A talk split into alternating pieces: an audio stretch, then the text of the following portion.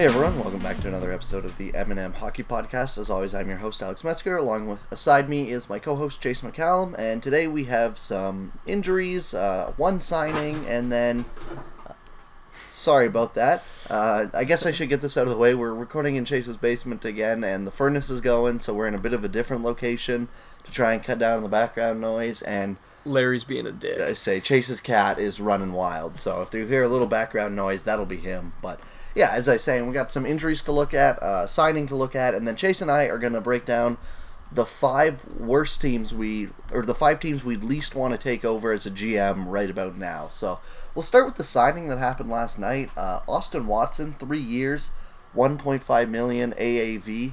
It's kind of hard to talk about him without his off ice issues. Um, I know we try not to get into it here, but I mean, I guess it, it should be said that, you know, I think when something like that happens, uh, the most you can hope for, if he is still playing in the NHL, is that he's making a difference to make things right. Um, but in terms of an on ice signing, I don't think this was really smart, anyways, by the Predators. Yeah, signing him should have been a non-starter before you even go look at his numbers, and then you look at his numbers, and you realize like the I, I could not possibly justify this in my head. No, I mean, like, and especially for like three years. Yeah, and a year before he's due. So he's under contract pretty much for the next four seasons. You shouldn't be doing that with any fourth liner. no, especially not one as bad as Austin Watson. Yeah, like it's just I don't know. This didn't seem like uh this seems like a the guys like him kind of thing, so we're gonna keep him around. But it's one of those moves where in like three years, it's not hard to get off the books. But when you have a couple of them, you go, oh, why did we sign any of these? Yeah, like it's just so not necessary. Like he's a below replacement level hockey player. Under really no circumstances should you be giving 27 year old below replacement level players anything over league min for, one year. Yeah, and they gave him 1.5 for three. Um, yeah, like I, I figured we'd bring it up. I kind of forgot that the Predators had an actual signing as well. Um, The real. yeah, so Oh, I thought this was what you were referencing. No, I totally forgot about it. If I'm being honest, um, I because this one happened last night, and that's why I remembered it. But yeah, I don't know. I just didn't think it was great. Um, No, it was pretty dumb. let's get to another one that'll be pretty dumb in the long term, but um, More understandable. yes, definitely more understandable. Roman Josi signs a eight-year deal, average cap hit of nine zero five nine. Um, what were your thoughts on this? The same thing I think every time you sign a dude who's 29 to an 8 year extension that doesn't kick in until next year. This was probably pretty stupid. Yeah. Um yeah. I think Roman Josi is overrated now. He went from the guy who was underrated for so long to the point where he's probably overrated. He's like a fourth winger on the ice. Oh, 100%. He's what Eric Carl- people thought Erik Karlsson was for years on end. yeah. Um, but that being said, um, in terms of having to make the signing, this is a team that, in my opinion, has a very good chance to run make a cup run this year. Yeah, they're Dom had him as a top 5 team They're- before the year started, and I don't think they changed. No, exactly, and they're they're right in the middle of their window. Losing your captain for what wouldn't be fair value in a trade, it just I don't know. Like I get why they made the signing. It's one of those where it's like you Yeah. know it's not going to work out in years five, six, seven, eight, but at the same time, the alternative is likely screw yourself for the first four years here because you're like they're not going to be looking for a cup in years five probably unless they have some insane roster turnover but i just don't think that's going to happen. Like i think they have a much better chance to be looking for a cup this year maybe next year and the year after that right? Yeah, this deal's just screamed whoever's the GM after me is going to have to take care of this mess, but it'll be fine while I'm still here. yeah exactly. And i mean you look for it to go win and they have a chance to win right now. So uh, pretty much i guess i look at their not not window maybe. Uh, like window's always a weird word because you can you've seen teams like pittsburgh and washington extend it for as long as they need to. Washington won the second their window closed Yeah. in my eyes. and so- so it's all about finding the right talent and getting the right luck. But if you want to look at the window for uh, nashville um, in not this year not next year but the year after that. So they have three years pretty much including this one and then Filip Forsberg is going to be due for a pretty big extension. Mattias Ekholm is going to be due for a massive extension. Uh, Dante Fabbro's up in two years. You have guys like Granlund and Craig Smith. Now those guys won't be as big tickets, but Nick Bonino's up in a couple years. So you're gonna have to find guys to overall replace these, and some of these won't be hard. No. But like at the same time, some of them absolutely will be. Um, so with Forsberg and uh, when is did they sign? What's his name? Who? Uh, Arvidsson. Yeah, they did. Yeah, he's right. one of he's on a nice terms. sweetheart contract. But I mean, so pretty much my big thing is in three years' time, Ekholm and Forsberg will be up. That's two of your biggest pieces on this team. So you'll either need to have completely replaced them by, by that time, or figure out what you're going to be doing then. So in my in my eyes, they have a three year shot kind of here where it's going to be maximized for their um, their winning chances. Yeah, they're one of those teams that's like low key getting kind of old. Oh yeah, I mean their average age is their average age of forwards is twenty seven point four, defense twenty nine point three, and goalies thirty. So I don't know, like they're twenty eight or so average age, I'd say. Yeah, like that core defenseman is 28, 29, 29.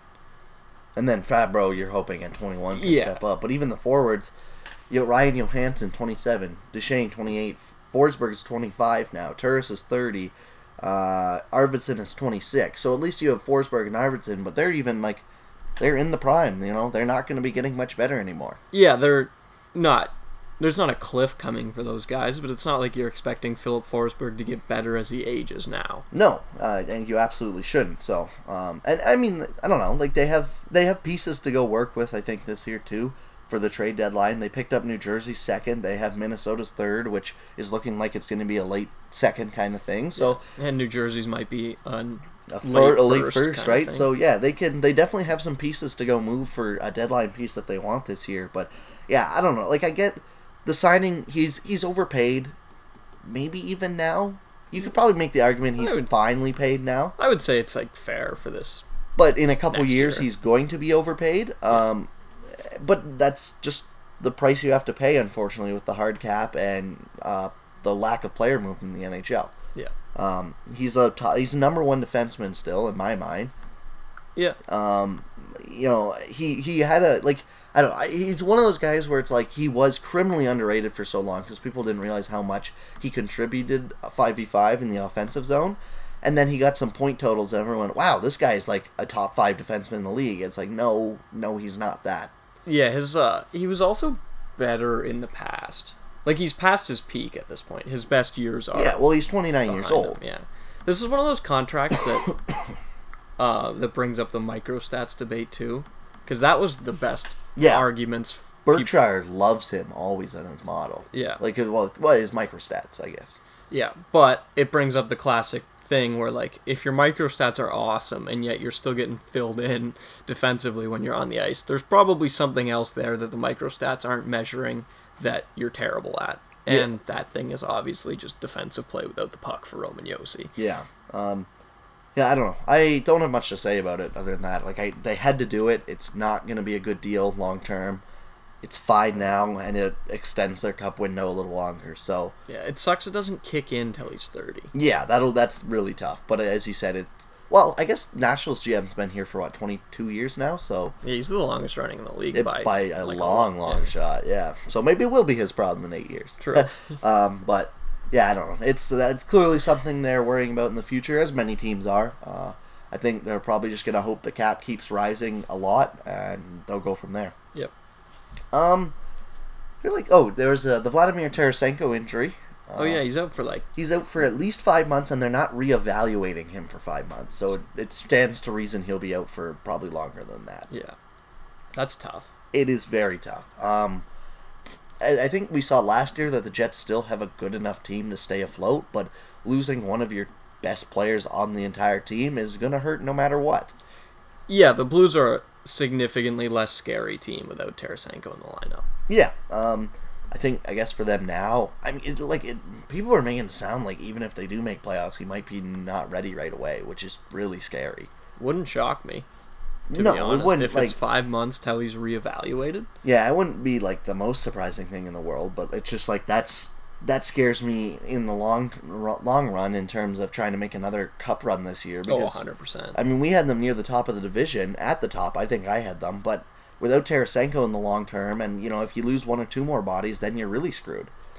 Yeah, there are enough good teams in this league. Like I don't think the Blues are so stacked that they can afford to be missing their second best forward and still be like a top two or three cup team in the West. No, absolutely not. And I mean, it, it brings up the even more important question, in my opinion. Um, if he is just getting back for the beginning of playoffs, is he going to be? Is he actually effective? ready? Yeah, exactly. Um, so yeah, that is that would scare me if I am a Blues fan.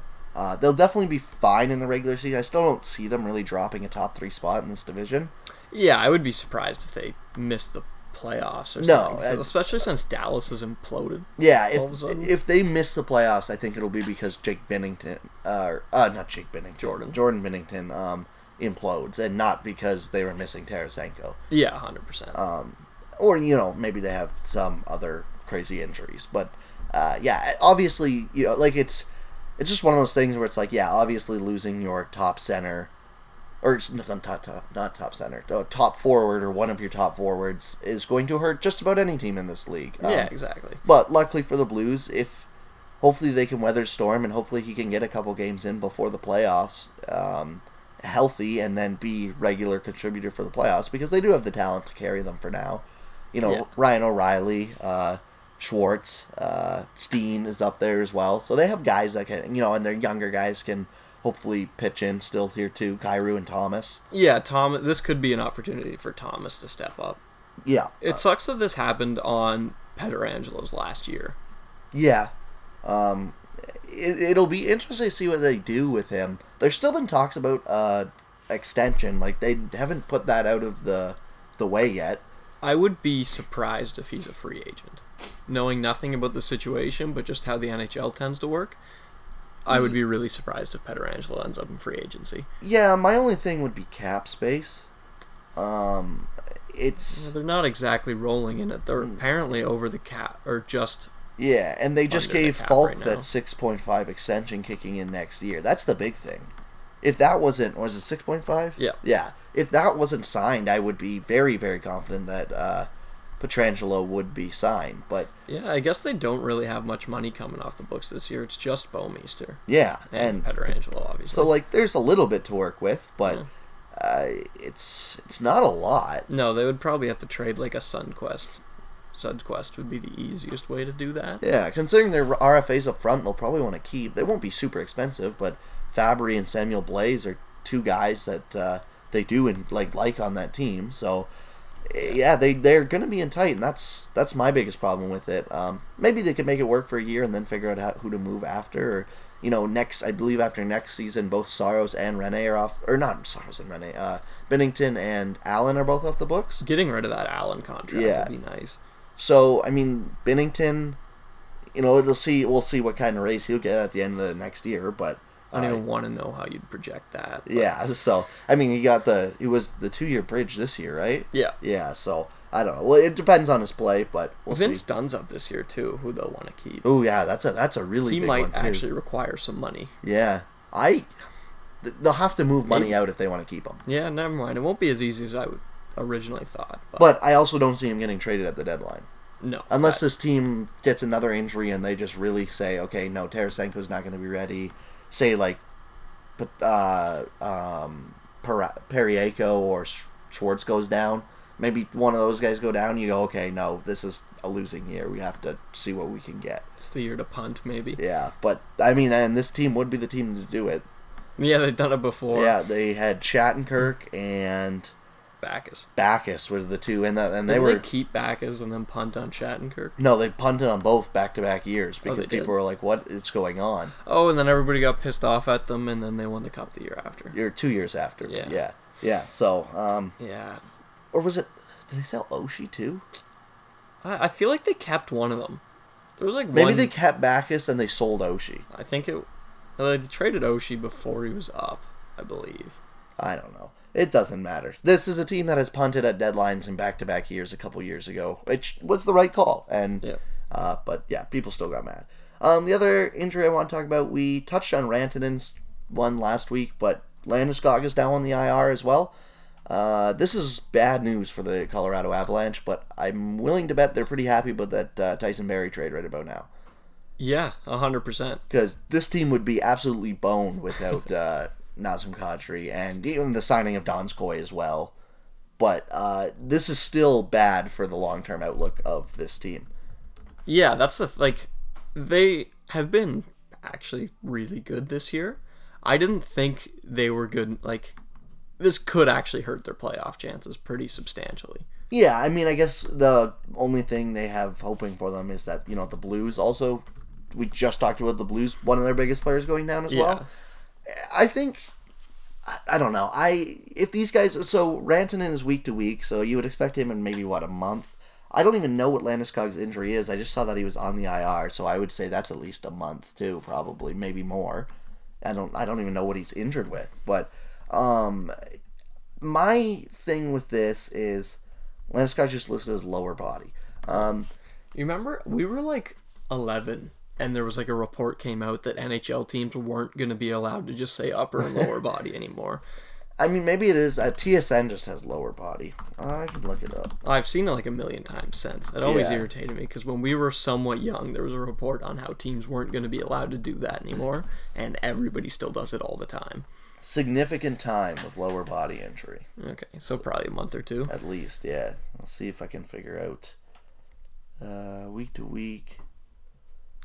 Definitely longer than week to week, so month to month probably. So that is really big. Um, I guess so. Here again, looking at their division, the Wild are absolute tire fire. The sh- the Blackhawks are just as bad as we thought. The Stars have imploded this year, uh, and the Jets are just staying afloat given everything that's happening with them. Actually, yeah, they're probably not missing the playoffs. No, but so they're lucky their division is pretty easy. But that being said, I mean, missing those two guys for an extended period of time is not going to be good at all. Um, now, again, like uh, they did things in the summer to prepare for stuff like that, and credit to them. yeah, they insulated themselves for this kind of thing to happen this year way better than they were last year. Yeah, um, Last year they would have missed the playoffs if this happened. very yes, because they only made the playoffs by a couple points. Like they were a wild card. Um, yeah, but uh, so Nazem Kadri. The weird thing about this to me is Nazem Kadri's playing the wing. Yeah, on max not line. to see. Um, like, I guess. They really love stacking line. Yeah, just load up on the line. I get like uh, maybe, but this is kind of like where I want to see if MacKinnon can be that dominant with just two not as great guys. And don't get like Donskoy still got skill, and if you put Burakovsky up there as well, Yeah, like there was legitimate conversation that he might be the second best player in the league this summer, which I think is bananas. But also, like, if a guy's going to be in that conversation, I wouldn't hate just throwing him out there with Donskoy and Burakovsky and seeing what happens for. yeah, and a much, month. even a much more realistic like top five, top ten. But even then, like you'd want to see Yeah, like what's shot. happening with two guys who they're not bad by any means, but they're not Landeskog and Rantanen. Colorado, or not Colorado, San Jose and Washington were good because Donskoy and Burakovsky weren't in their top six, not because they were. Yeah. Um. Even so, though I think they could both be second line forwards. Yeah, uh, and then you look down the lineup. Uh, it gets pretty ugly near the end, but they got their second line is Burakovsky, Tyson Jost, and JT Compher. Uh, and then their third line is Matt Calvert, Peter Edward Bellemare, and Matthew Nieto. Uh, and their fourth line is Valery Nichushkin, who I forgot was still playing, uh, Vladis- Vladislav Kamenev, and Jayson Megna. Didn't he go, all, or Nichushkin go all of last year without a goal? Um, maybe? Yeah. Uh, yeah, 57 games, no goals. Yeah. It was like no goals and no penalty minutes. Because I Or didn't something ridiculous like that. I didn't hate that bet either because I thought you know he still has some skill, but I don't know. Like this, I think they'll be able to stay afloat, but Yeah, they're lucky the division. Is bad. They're lucky they don't play in the Atlantic. Yeah. Or the Met- They're Metro. they're eight two and two right now. Um, that won't. I would be surprised, obviously, if that kind of pace stays with all the injuries and Oh, yeah. just in general. I They're guess, going to but cool off anyways. Um, but yeah, I don't know. I mean, the you look across at the other division too, and I mean, if you're looking for a wild card, the Oilers have cooled down. They're still top of their division, nine four and one, but they've lost like five, four of their last six or something. So I woke up this morning and then I was checking YouTube videos to watch. While I was in the shower, I was just going to listen to like a podcast or something. The top recommended YouTube video I got was a Tim and Sid video saying, Can the Oilers rely on McDavid, Draisaitl, and Neal? Oh boy, the big three. yeah. I think there's a stat. I think it's four players have more than maybe five players have more than two goals for the Oilers this year. Thirteen of them have zero, and another four have one. And then Darnell Nurse, Ethan Bear, and maybe someone else of two. And then I want to say maybe Nugent Hopkins has four or five, and McDavid, Draisaitl, and Neal make the other forty or whatever it is. What a great team. Yeah. Um, the Canucks are second at eight three and one. And they're like like they're a dominating possession and stuff too. Like they're not as much of a mirage as I would think the Canucks starting the year 8-3 and 1 Yeah. would have been going into the year. Um, yeah, I think part of that is um, I don't know if they've been yeah they don't ridiculous. know. Pettersson really like he had started off slow in the first few games, and then he went, nope, I'm still very very very good. Yeah. Um, and yeah, their goaltending is very strong. They're a pretty underrated team in terms of like. I feel like a lot of people still think that they're like really bad. They're not. They're not like cup contenders or anything like that. But like, I think we talked in their preseason, like what they did probably didn't help them long term. But, they this year, hockey it- players. yeah, this year it definitely made them a better hockey team, and that's showing. Yeah. And JT Miller has fit in really really well. Yeah, I uh, saw I, I saw people saying that maybe they won the JT Miller trade. We should probably wait to see what that draft pick ends up being before we announce that. Yeah. And also, like, I wouldn't say they won the trade. I don't really care if JT Miller scores 25 goals and 40 or 30 assists. Giving up a first round pick for a team that was needed to get rid of him is still not good asset management.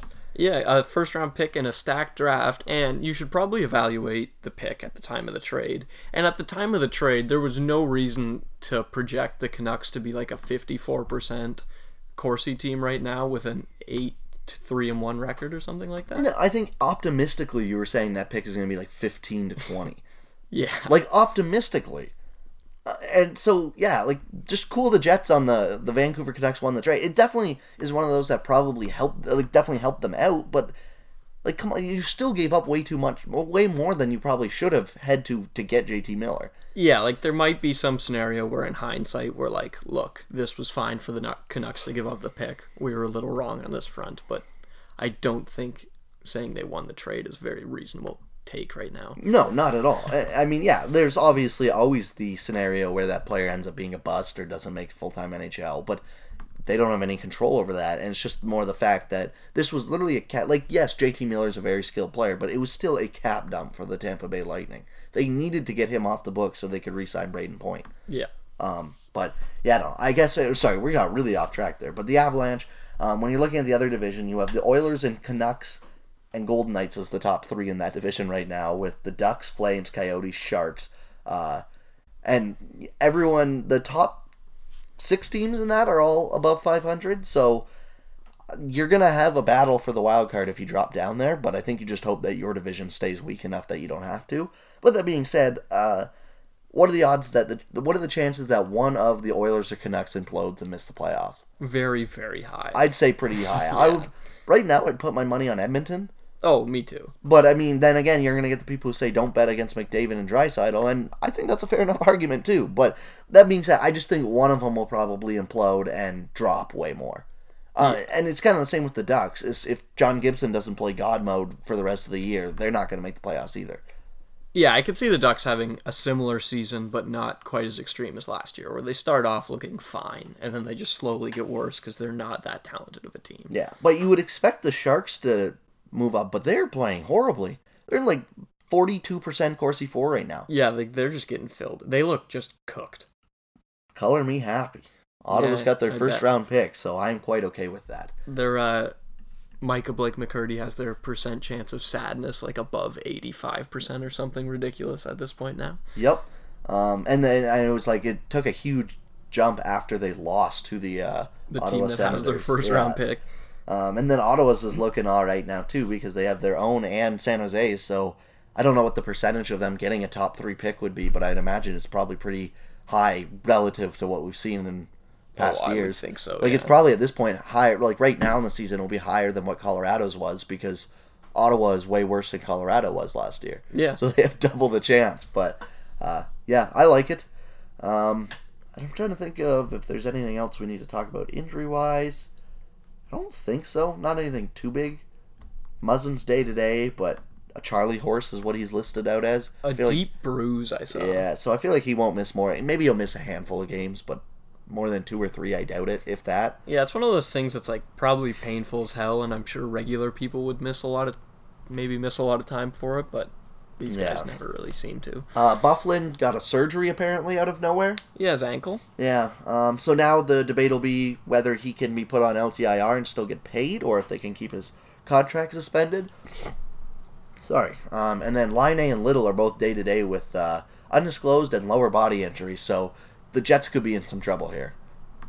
Yeah, Um, I that whole division, like the Central, just looks like a mess. Yeah, which is funny because we were saying it was the stronger of the two uh, at the beginning of the season because it looked like it would be, and then you know obviously you can't predict injuries, but And no one could have predicted the Canucks being gods. whatever the heck Yeah. the Canucks are right now. But yeah. Um, other than that, I don't have much to talk about injury wise. Do you? No, I don't think so. Okay, cool. Let's get into our segment then. I we did this last year in the off season. I think we did ten teams, but I figured it's just a mini thing for half of um, this episode, I would we could do this. I haven't put enough thought into this really, if I'm being completely honest. But uh, well, we're gonna do the if you were had to take over any team in the NHL right now. Let's say they fire their GM today and they go, you're taking it over. What are the five teams we would least want to take over uh, going long term?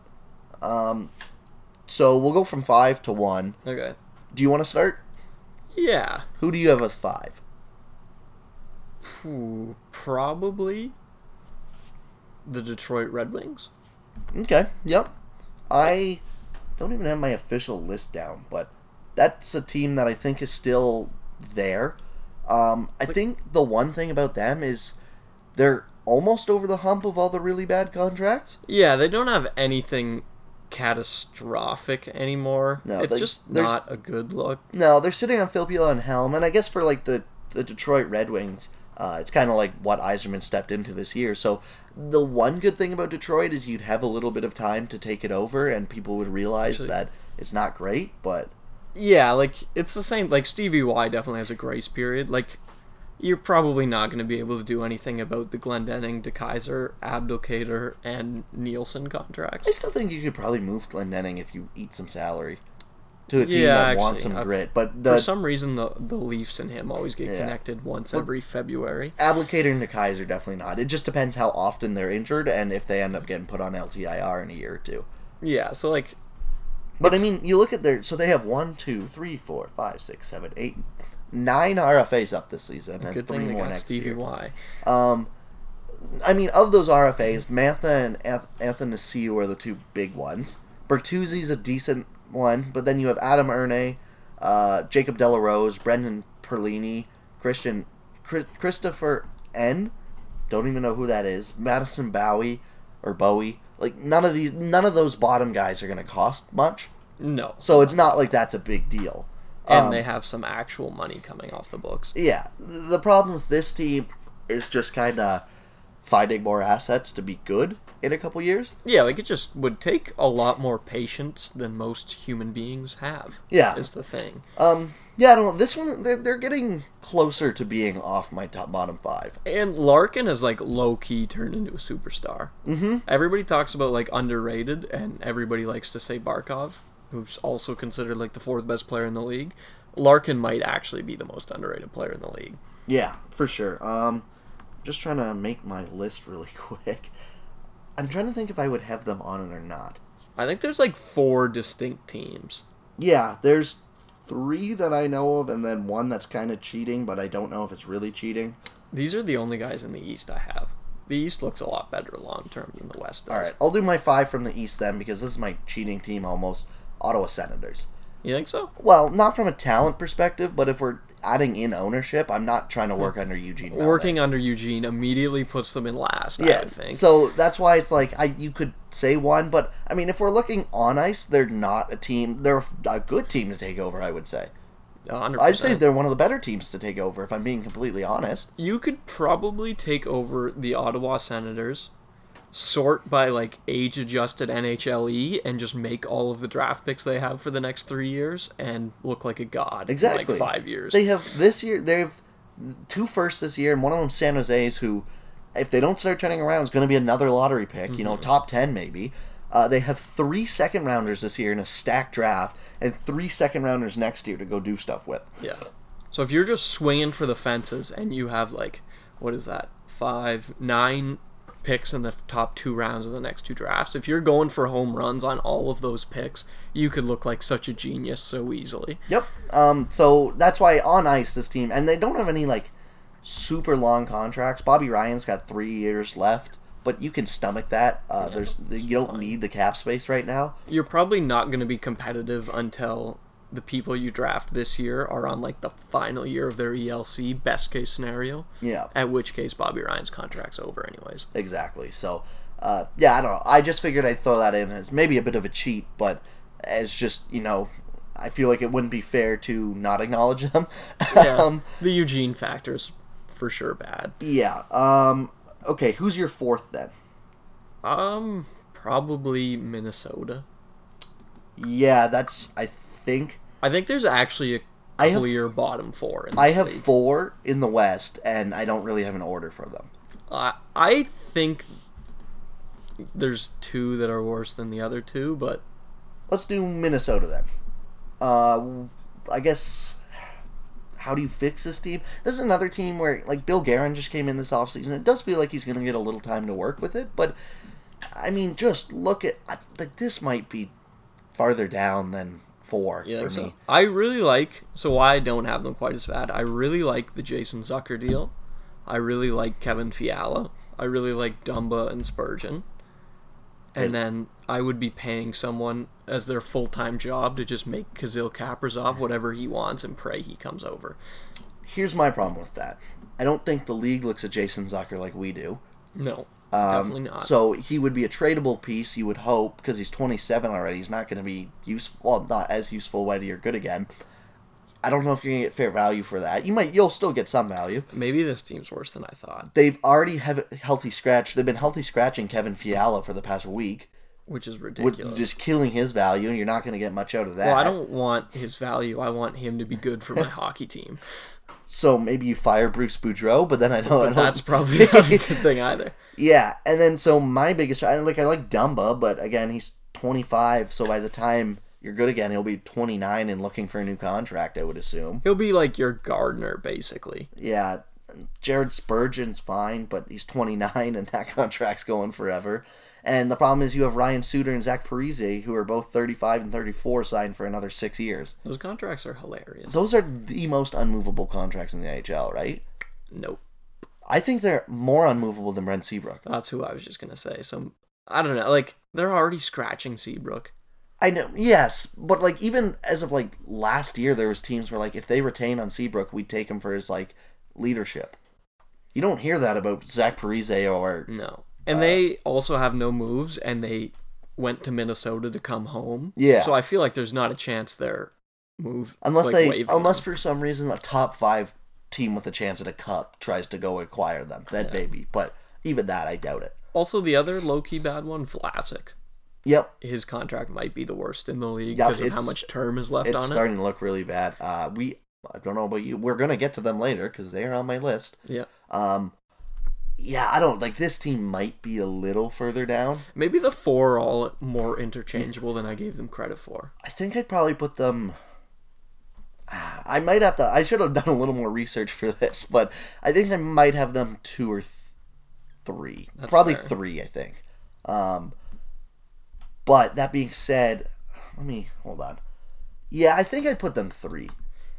For me, it depends how high you are on the LA's prospect pool. I'm not super high, but the thing is, I feel like they're long term deals. So I guess LA would be my four.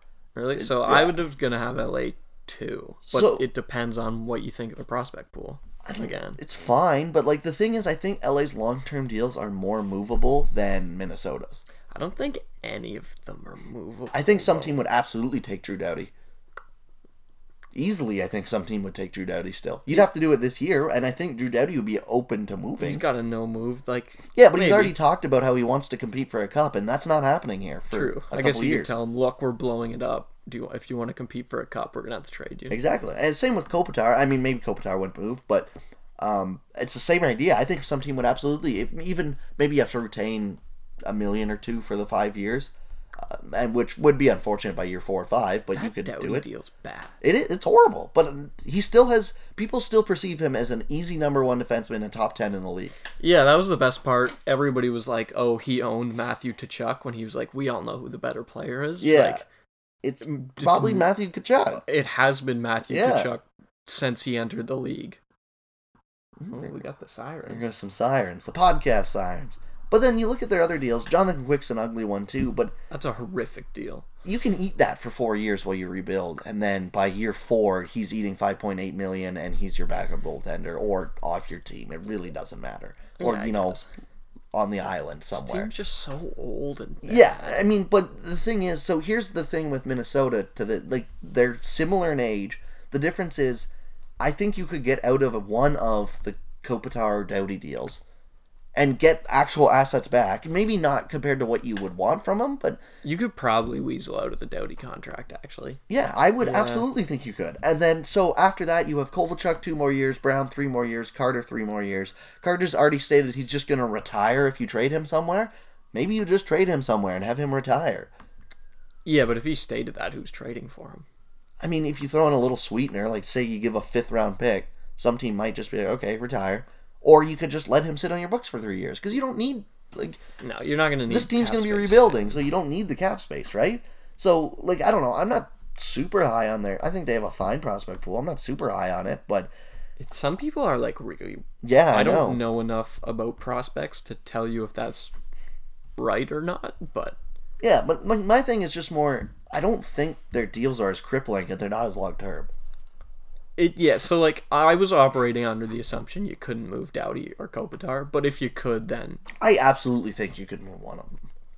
yeah, like I guess if if Doughty really wanted to go contend, you could probably trade him. Yeah, I think so. Absolutely, I think there would be There'd be a market for him if there would be could- a handful of teams that would look um, to acquire. I wonder, and obviously there's nothing to this, but I just wonder if like, say, I know one of the biggest fans are getting really sick of Ekblad in Florida, which is weird because he's been better. than finally normal. turning Yeah. the corner. But I Yeah. wonder if management hears that, and if you offered an Ekblad for Dr- Doughty swap, if that would be something they would do. That would be huge Because it they would- could pull something like that It's off. been Florida to be big game hunting lately. Yes, Um, it has. They probably don't have the space though. Well, Ekblad takes what eight point five, Seven. and seven and a half. So, yeah, maybe that you'd have to take another contract on with that. But say you take on I'm sure you could find something. Or like, is that a fire truck? that is a fire truck. What is going on in Elmira today? No, there's Yeah, like you could just take. You just have to get a little creative. You take the Connolly contract back. yeah, something like exactly. Like, there's definitely a way to move it. But anyway, something like like I think there would be teams that would still go for him, and that's why I. I would let's. I'd just be more confident in moving at least one of those guys than I would be in Parise or Suter. Yeah, that's and out of all of the con, we're gonna talk about a lot of terrible contracts in the net with the, all these four teams. I think Kopitar has the one you could most likely talk yourself into keeping. Yeah, yeah. I think even Like I'd rather have Kopitar in this current deal than Parise or Suter. Mhm. And with five years left, even if he's just a second line center or whatever for the next couple years, like yeah, it's not great, but you'll take it. or either of the, Chi- uh, like maybe Kane, I guess, instead of this. Yeah, maybe. Maybe don't know. Kane and Toews actually too. But, Um. So yeah, that's they would be my four. Minnesota would probably be my three. uh, Kane and Toews are shorter and they're both younger. Never mind, he doesn't have the best contract of all these terrible ones we're about to talk about. But Um. I think Chicago would probably be my two. Maybe they could be my three. I don't know. It's these teams are all kind of intertwined. I think I think there's one that's the worst. San Jose, in my opinion, is the worst. Right? Yeah, Yeah. So let's do Chicago as like a two through four kind of thing. Um, yeah, their team. My issue is just like they don't. They have some prospects, but like up front, they're still looking kind of weak. yeah. It basically you need Kirby Dach to be huge. Yeah, like and he has been good this year. Has Yeah, like he's been decent. I mean, they're keeping him up for a little while, but yeah, like like you need him to grow quite a bit. you need him to be like a first line forward and then you question. need you need Boqvist to become something very very good. like a top pair. You Yeah. need him to become like My issue is just they Pete haven't been Duncan Keith. they just haven't helped themselves out lately either. Like that No. Nylander trade was just so bad. And it's not even like some people are like, "Oh yeah, Yeah. well, like I could make sense of it if you traded him and then drafted Bowen Byram because you have another stud defenseman on the back end." But they didn't do that. So like, like I don't really know what the play is here. I mean, just like they have Zach Smith for two more years. Their team's like it's fine. Maybe look, I didn't realize that Kane and Toews only had four years left on their deals. Actually, I thought it was more than They that. They aren't as bad as I thought either. But then Keith and Seabrook have four and five. God, and that, uh, Seabrook is not an- Keith. Yeah, Seabrook is not an NHLer, No. and Keith is trending towards that. Yeah, he had like a bit of a bounce back last year, but he's 36. It's not like So you're gonna be like, this is a trend. He's a great defenseman all of a sudden. Oli again. Maatta is four million for the next three years. Like within these next three years here, they have over sixteen million dollars tied up to Seabrook, Keith, and Maatta. Yeah, that's ugly. That's horrible. And I, Like- like, I just don't think you're getting out of any of those three deals. Maybe if you wanted to, Kane and Toews, but the thing is, they're the face of your franchise. I feel like, Yeah, you don't want to be the guy who pitches to management that we're trading. And they have Toews. they have full no moves, and by all means, like I'm pretty sure there's reports saying out that Toews is happy just playing in Chicago to finish out his career there. And why wouldn't he and be? good for him. He's Yeah. earned it. He's won his cups. Exactly. So He's still playing at like a pretty high level. I think he struggled this year. Oh, but going but into yeah, he, he had a he had a nice bounce back season last year. Yeah, and we're 10 games into this year or whatever, but- so I wouldn't write him off. But This team is just so meh. like So Stan Bowman walked in to almost all of the pieces that he won the cup with. This team has been so horrifically managed in the past few years. It does beg the question: Was Stan Bowman actually just lucky and walked into a great situation? sort of yes. I think I do think Like, there's definitely it's definitely not as black and white as skill or luck. yeah. I mean, like, he's had good and bad deals, but like I definitely think he could have handled it better than he did for Like, all the credit. way better. The problem is he got always got credit for finding ways out of his cap situation, but he made his own cap situation. Yeah, It's like, oh yeah, wow, you moved that Bolin deal for giving up Teuvo Teravainen, who would look very good on this deal. But guess who you like? Like guess who you gave or signed that deal? yeah. Like you signed, the Bolin deal. Yeah. And same with like, like I don't know. It's just like yeah, you had No, that was the Bickell deal. But or sorry pickle yeah, and that sorry was only for one year of Yeah. the Bickell deal. and then it's like The Panarin deal was yeah, the Panarin deal. It's like oh yeah, we're bringing back we're bringing the band back, and then Panarin just goes and torches you. Yeah. Like, I just, I don't, yeah, I don't know. I think he's been pretty overrated, which is funny to say for a guy who has three cup rings. But, like, What is going on? I don't know, there's a lot of sirens going on outside. Um, but he walked into a team, and a, a good team. Like, they had, like, Ladd, Ladd and Byfuglien on that team, too. They like, were ridiculous. they had a really good team. yeah. Um, and I mean, credit, like, you still need to go make the right deadline acquisitions and stuff to win cups. And But they yeah, had to sign Hossa. And Yeah, things like that. I mean, generally speaking, probably overrated is fair. Which is again funny enough to say about a guy who has that many cups. Yeah. But uh, yeah, I don't know. He wa- definitely walked into a team that who built it? Was it uh, Tallon? I think so. Florida's GM? I think Yeah, so. it was. Yes, it was. Um, but yeah, I don't know.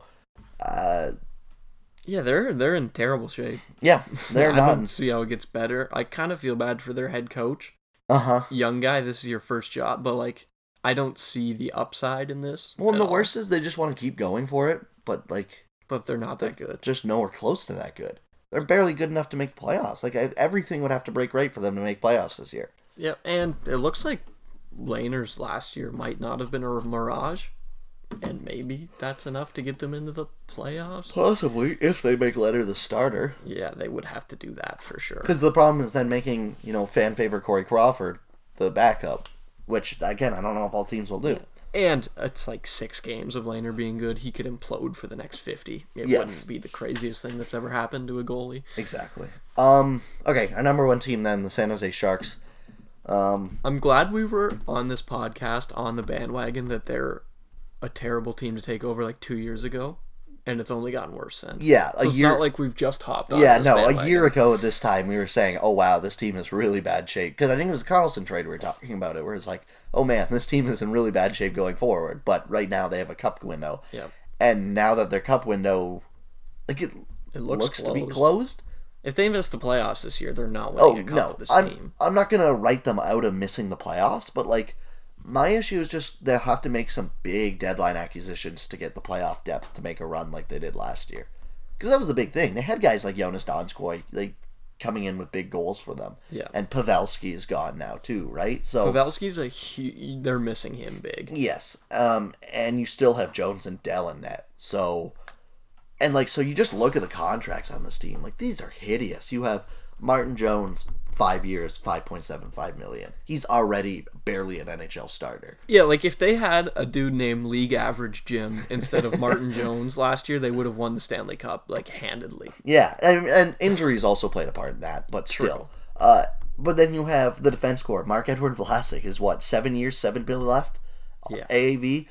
Brent Burns has eight mil for six more years. Erik Karlsson, I love the guy, but he just started this year, eleven and a half million, and he has looked like he he looks just like he doesn't care some nights. Like against Ottawa, he just he was fed up. And I mean, Nick Paul shot one. It was a nice shot. It went top shelf, but it also was like right in the goalie's chest area, like top shelf, but like in the middle of the net. Yeah. So it was like if you just like kind of stood up, you had that puck, and it went in. And Karlsson just looked back and just shook his head, like, "What on earth are you doing?" I could see how playing in front of Martin Jones's 890 would definitely sap some of your will to live. but he like that's not going to be a good contract long term anyways i think even i love karlsson i think i was on board with that is especially with his injury history but the point of it was just he could be such an elite player now that for a team who wanted to win a cup it would be worth it Yeah, I didn't think they were going to be this bad this year when trying to justify the contract for them. then you have evander kane six more years seven million dollars logan couture eight by eight i believe or eight by seven something like that And he's like people are way and 30 older than I give them credit 30 for. 28 29 34 32 29 is the average age or is the age of those contracts i just listed Yeah. good night this team is just hitting and you can't even do anything to give it give most i feel like you could probably trade burns. Burns you could definitely get something back for. this i feel like the market has been so soured on karlsson that i don't know about No, I everybody seems to think Karlsson's like a pumpkin all of a sudden. yeah i think couture you could get something back for if you wanted to move but he's all again he's like your captain. I don't know if he's gonna he only has three teams that he would accept to trade.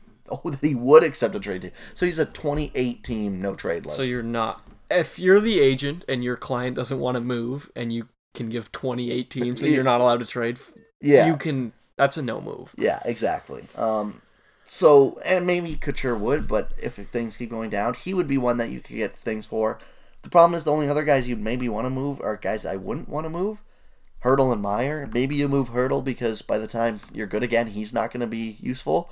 But Timo Meier at age 23, I mean, I'd have a hard time moving on from him, right? They're wasting that entire contract. Oh yeah, they easily are. But like, yeah, maybe, like maybe you have to bite the bullet and just try and rebuild what you can. yeah, and just hope Meier and Hertl are like literally the only thing left on this roster that's going to be there for the next. Evander Kane is the exact same thing as Couture. Three teams he can be traded to. That's a rough one. So literally, you just say like, You hope, like, I guess if you're trying to truly tear this down, you hope that Burns, who has a, or who has a modified no move, submits three team trade list every year. It's the same thing. why do they love three team trade? I don't lists so know. much? Yeah, because if you just put like Toronto, Chicago, and who else up against like Washington or something on that yeah. list, then you just have a no move clause. Or then. Pittsburgh or something like Yeah. that. And then it's like, There's always like 15 teams that are right up against the cap. exactly. So it wouldn't like- be hard. Yeah, what I do is like Toronto, Pittsburgh, and maybe Washington or Tampa. Tampa. Tampa would be Yeah. probably the next And then- one. say somehow you manage to get traded there, hmm, maybe you're not in the worst position ever because you're on Toronto, Tampa, or Pittsburgh or Yeah. something like that, right? But uh, yeah, I don't like. I guess if I'm trying to rebuild this team, I just hope and pray that like two of Couture, Kane, Burns, and Vlasic want to move. And Yeah. then, because like I think for all four of those guys, Vlasic's hor- like has been very bad. But the, you said a couple podcasts ago, the secret of him being very bad has been one of the best kept secrets in the league. He's like, uh, I've had him as below replacement level for like three years in a row now, and people are just starting to come around on him Yeah. being bad. I know. That is one of the advantages in playing in a market like San Jose. Yep, and having him propped up with very good partners as well. Yeah, but like he was playing with Justin Braun, and they were just I- I- getting their teeth kicked I in, and everybody's true, still yeah. like, "Oh, noted defensive stalwart Mark Edward Vlasic." Yeah, They're running out like forty-five percent possession on like a fifty-something team. yeah, They're not good. yeah. But I think to fix this team, you'd have to trade away pretty much a bunch of the fan favorites. Oh, like if you want to help this team long term. Because if not, like this team is so screwed. And they don't have their first round pick. No, they don't have their first round pick this year, so it's not even like tanking would really help. But I mean, I think it's almost like it's like what Ottawa did. They you just have to bite the bullet. But they don't. This year's draft, they don't have their first, third, fourth, sixth, or seventh. God, that's bad. They have Philly's third and Ottawa's fifth. But so they don't have a pick in the first round, fourth round, or sixth round right now, and then they have Pittsburgh and Washington seventh. But they have in the first three round or in first four rounds right now, they have two picks, and one of them's not even their own. So if they finish in the bottom five, they're gonna have say the thirty fourth overall pick or thirty fifth overall pick, Something like that. and then like a mid third rounder for Philly probably.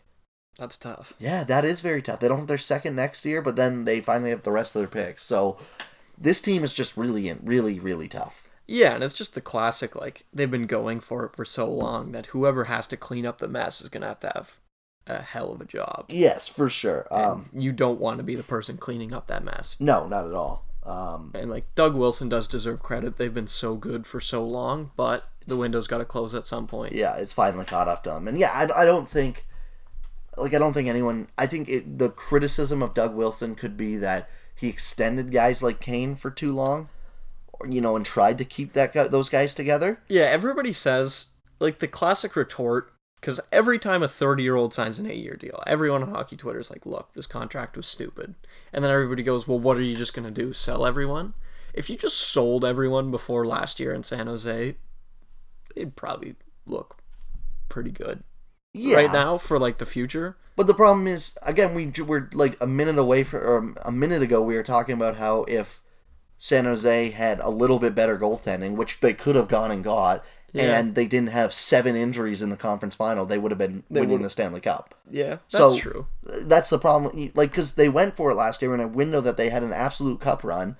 And yes, they had they had lucky. There's always going to be lucky on the five power play goals in whatever minutes. Uh, but the thing about it is, it's like yes, you could sell, but at the same time, like they did have a very very good cup run. Yeah, true. Like it's tough because, yeah, they could have won the cup, but now it doesn't look like they're gonna have a chance at it for like No, I guess an now alarmingly long time. what you would say now is maybe you should have looked to let go of Karlsson in terms of Yeah. Also, they would have had to blow it up before last year because the Vlasic deal and the Burns deal had already been signed. Yeah, the Burns the the- Kane deal. yeah. The Burns one is ugly. He's already 34, Yeah. but uh, oh, man, They yeah. signed him like just after he won the Norris at 32. Yeah, it was they? the year he won the Norris, and then they just gave him a massive payday, eight by eight. I was like, oh boy. Um, yeah, I don't know. Like, I'm not going to fault them for blowing up a team that has been a perennial Stanley Cup contender for four or five years now, or three or four years Oh, maybe. it wasn't going to be a realistic option, but it would look a hell of a lot better right now if they did. Yes, it would. But you'd always have the what ifs from last year, and I think those are fair what ifs because you saw what happened, and then they got a little, they got unlucky at the end, of the end with injuries. But True. yeah, I'm not going to blame their GM for making a bunch of really smart trades that year after year gave them a good chance of winning. But Yeah, what I think you can blame is them then locking up some of those guys for way too long of term for money. Yeah, they're going to look. They've managed to outlast every other team who was good back in like 2010 when they were still good, like the Blackhawks and stuff, but like, of you knew it was going to come eventually. Now it's their time, and uh, you know a lot of these. The thing, it's not even loyalty contracts because there's not much to be loyal to. It's just Yeah, I think like they they're- overvalued some of their players for too long, right? Yeah, I can't see how you justify the Vlasic contract other than a loyalty contract.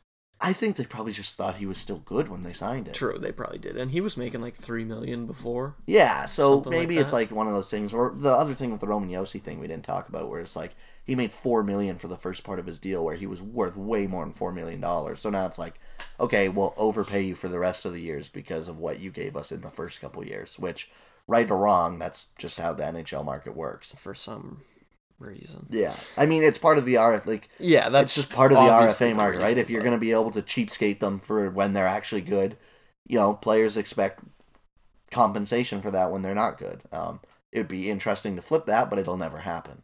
No, not as long as players are restricted on Yeah. where they can go when they're twenty. Exactly. So, um, yeah, I don't know. I San Jose is going to be in a world of hurt for a couple years. Yep. Uh, but I think if I'm the GM, if I was the GM today, I would try and find a market for Burns or Vlasic or Couture or Kane. Any of them, yeah. yeah, maybe Meier. But if you can get two of the other guys, I would say keep Meier because if you can get a year or two of good drafting, you could at least look good in three years again. I think. I wouldn't be in a rush to trade. No, if you get like just an absolute like great offer, obviously anyone should be on the table. But Well, the problem is like Timo Meier's value comes from driving play, not putting up points. So I don't Yeah. really imagine scenarios where you're getting fair value back, like on a war for war basis or whatever. I don't think you're getting yeah, maybe. fair value back for Timo Meier, I think for Timo Meier, you'd have to just try and get picks and just swing for the fences there. which would be tough. Yeah. Um, but that's all I have. What about you? Yeah, me too.